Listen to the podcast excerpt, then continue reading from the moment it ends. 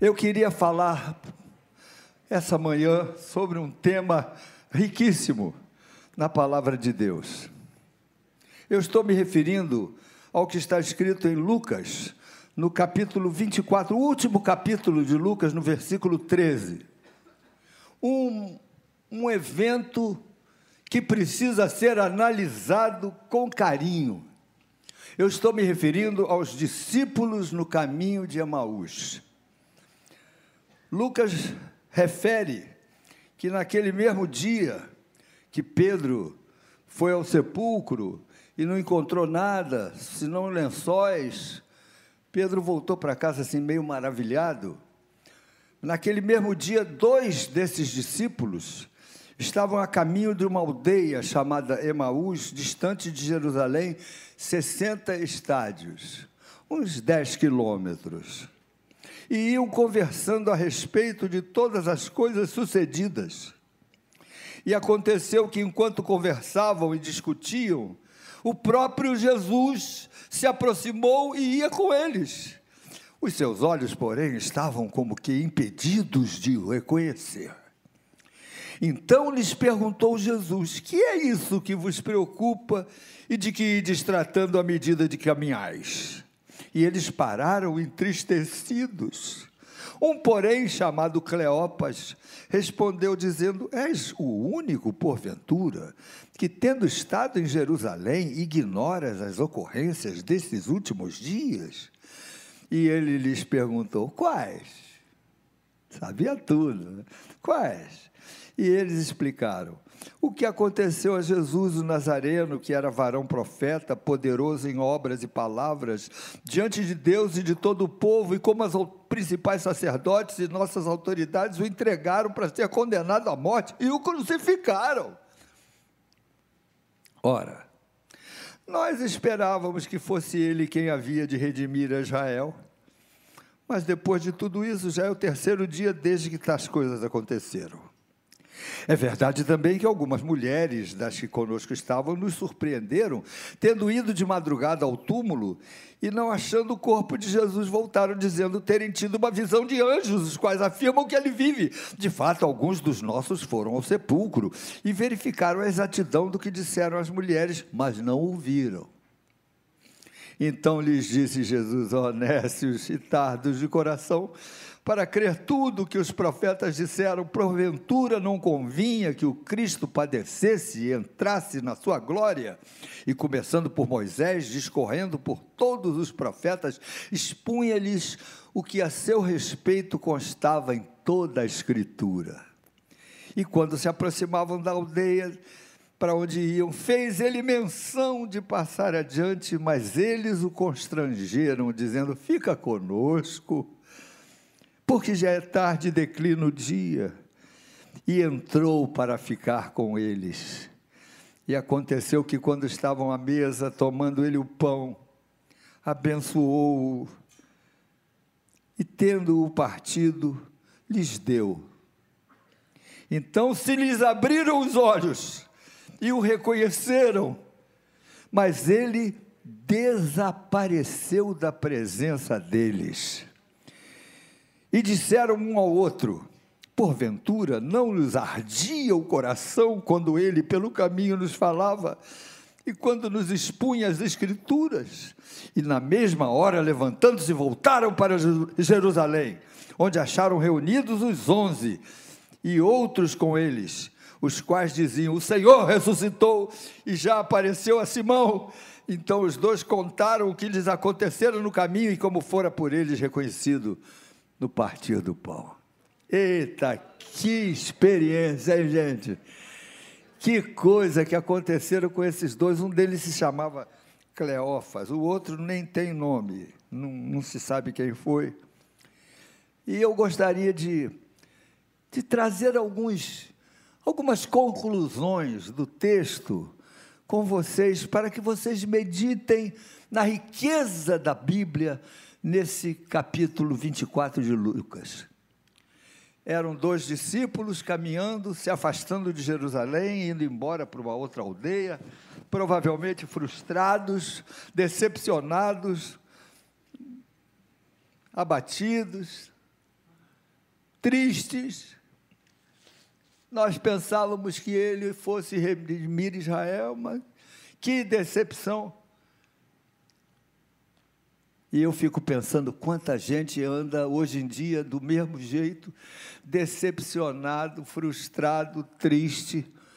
Gente que chega mais ou menos na meia idade e olha para trás e diz: nunca fiz nada importante na vida. Eu, eu tinha um amigo que tinha um péssimo hábito de chegar para mim quando me via e dizer: És um fracasso, não dás para nada. És um fracasso, não dás para. É amigo da onça. Você nunca deve dizer isso para uma pessoa, pelo contrário, dás para tudo, és um sucesso. Ah, eu não sou, mas vai ser. em nome de Jesus, diga isso para o seu filho: você é campeão, vai ser gente na vida. Mas, de qualquer maneira, aqueles dois estavam muito frustrados. E eu tenho que confessar a vocês que tenho visto isso por aí, nas minhas andanças, nos meus contatos, gente que me liga, gente frustrada, gente.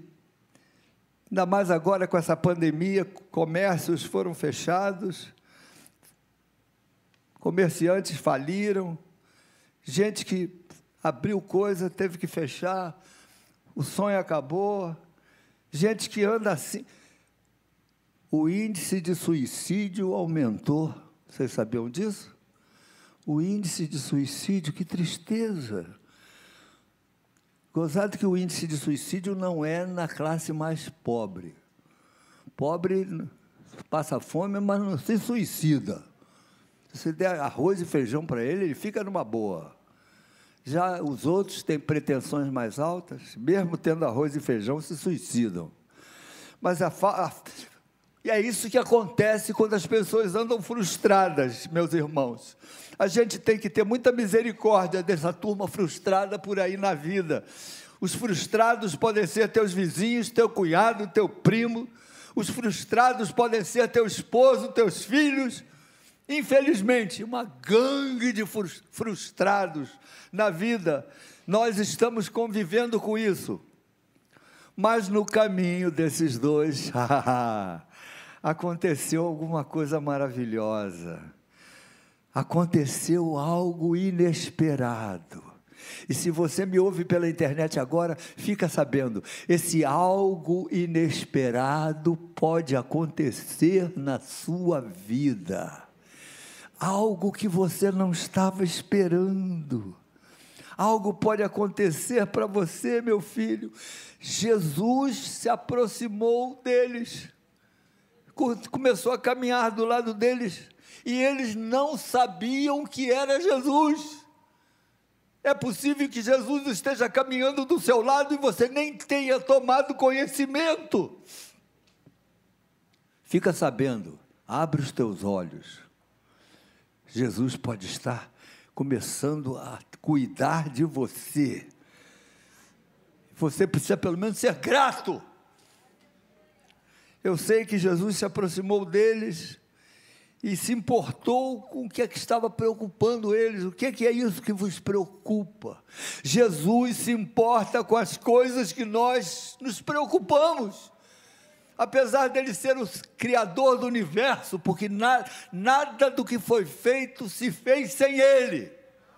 Ele estava no princípio e, com ele, e tudo foi feito por meio dele. Quando eu penso nisso, eu, vejo a grandeza de Jesus. Ele criou essas estrelas.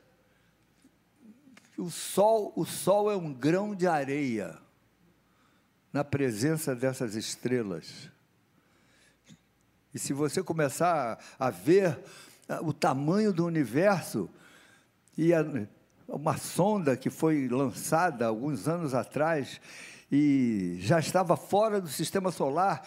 O, um dos, dos, das pessoas que tomavam conta da sonda disse: Vamos fazer ela virar de costas e tirar uma foto da Terra. Foi a última foto dessa sonda e mostrou um pequeno pontinho que é o nosso planeta.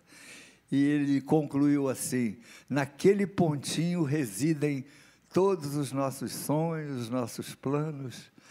Você precisa saber que o nosso Deus é um Deus grande. E quando a gente começa a entender a grandeza de Deus, os nossos problemas ficam menores. Aleluia! E aí, o que, que é isso que está preocupando vocês?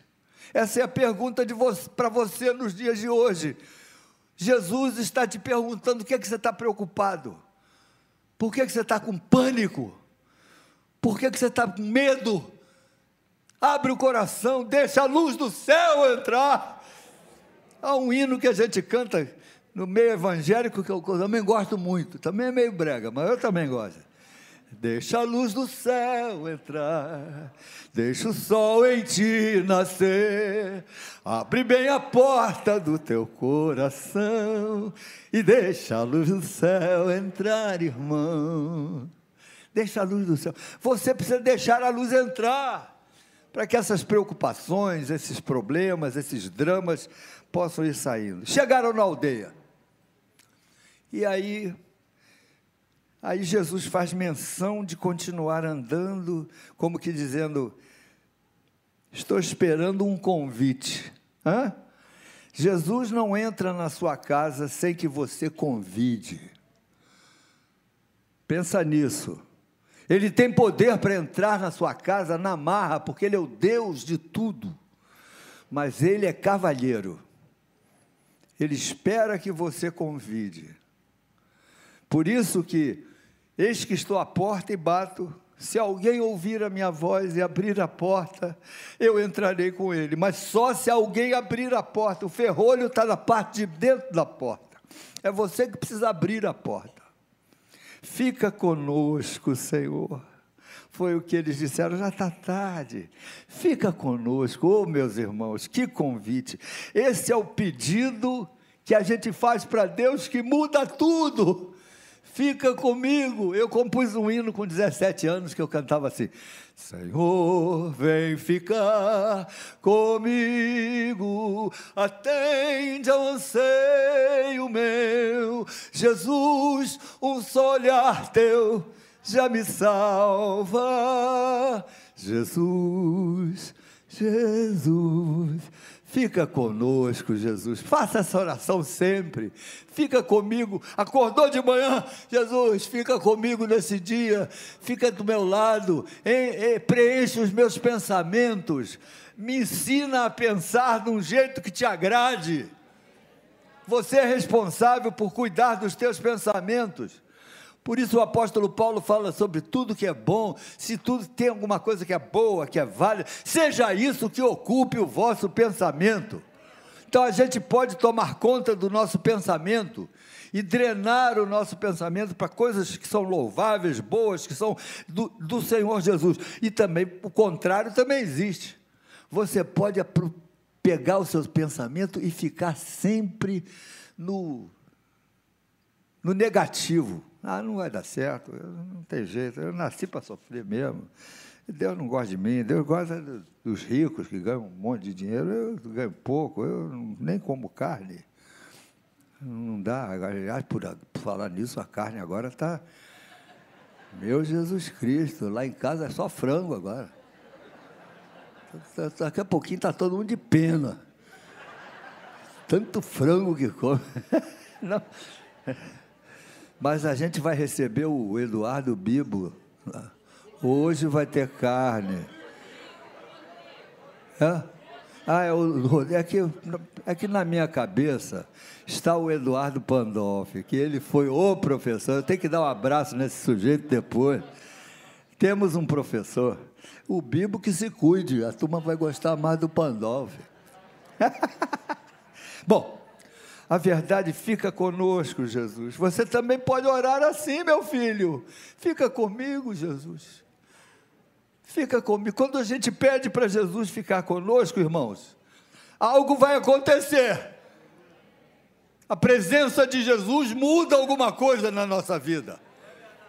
Agora, eu quero dizer para vocês que para que Jesus fique com a gente, existem alguns pré-requisitos para que você permita que Jesus entre no seu coração, você precisa abrir o coração para as coisas que Deus se agrada.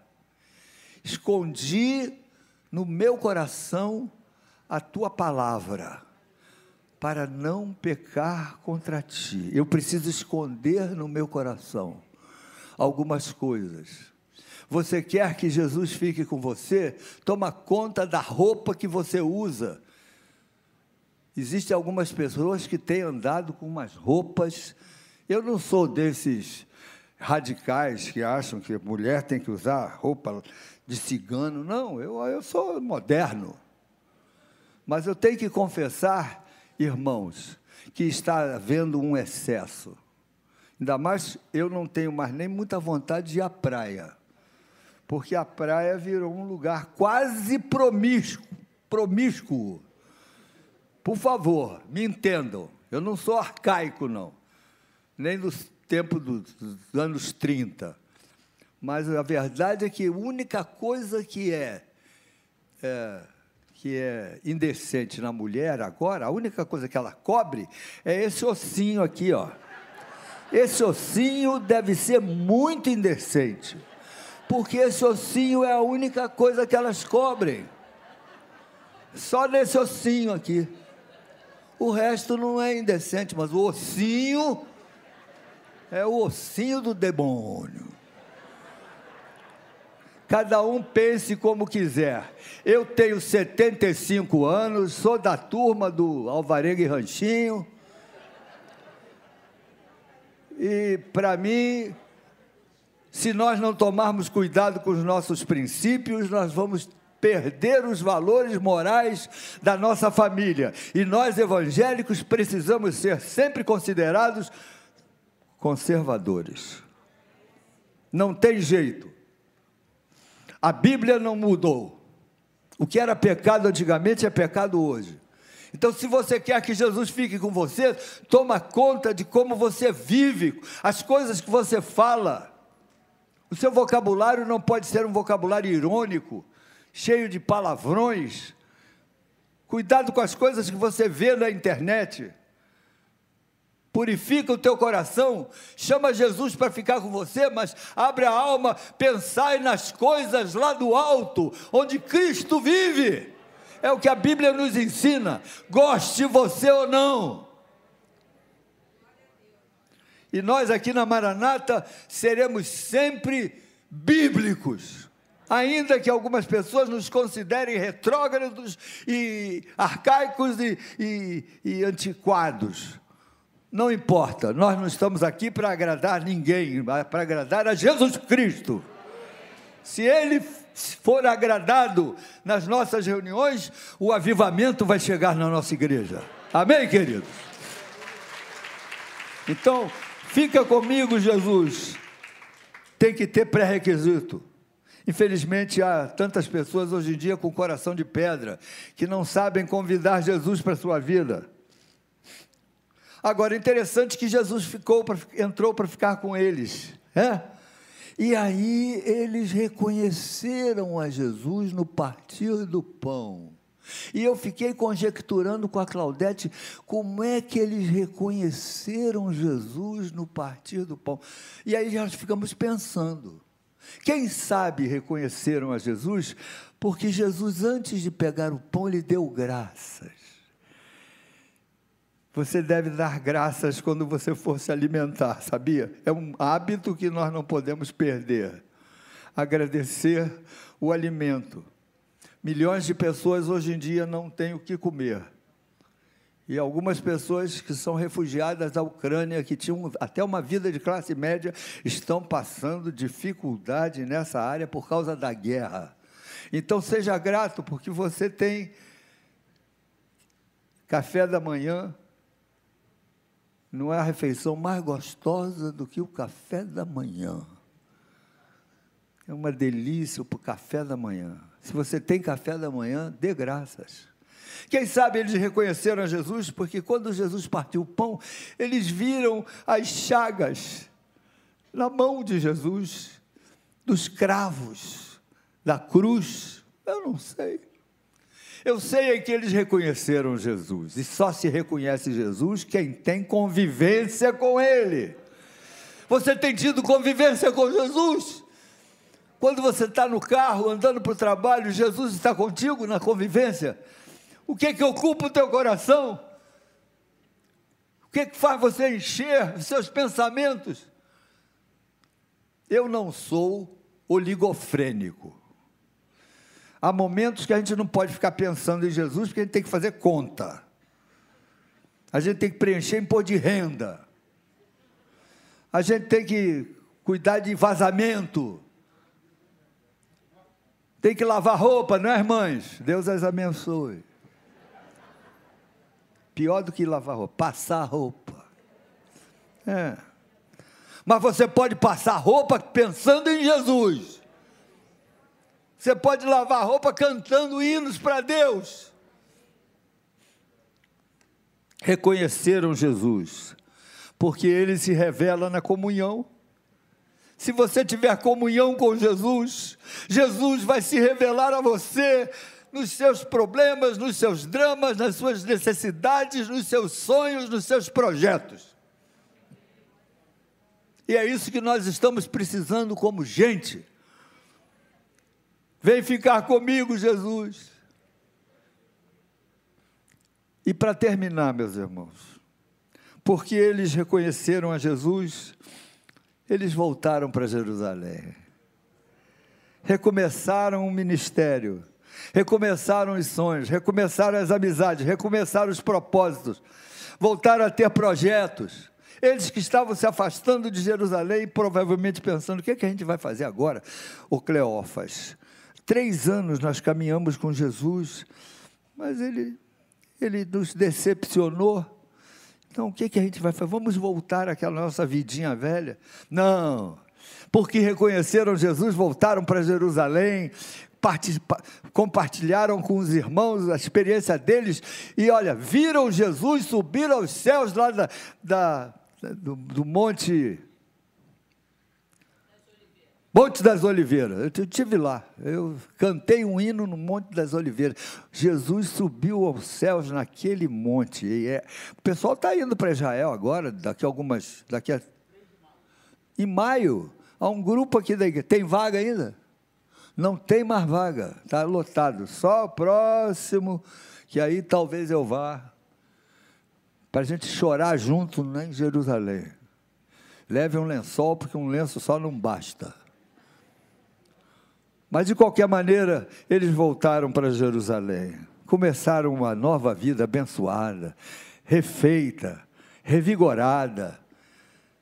E não é isso que você precisa, que você que está me ouvindo hoje está precisando ter um retorno à bênção que ficou esmaecida lá na pandemia, lá no divórcio, lá na doença, lá no, porque não, não foi preferido no, no, no concurso, e você se entristeceu.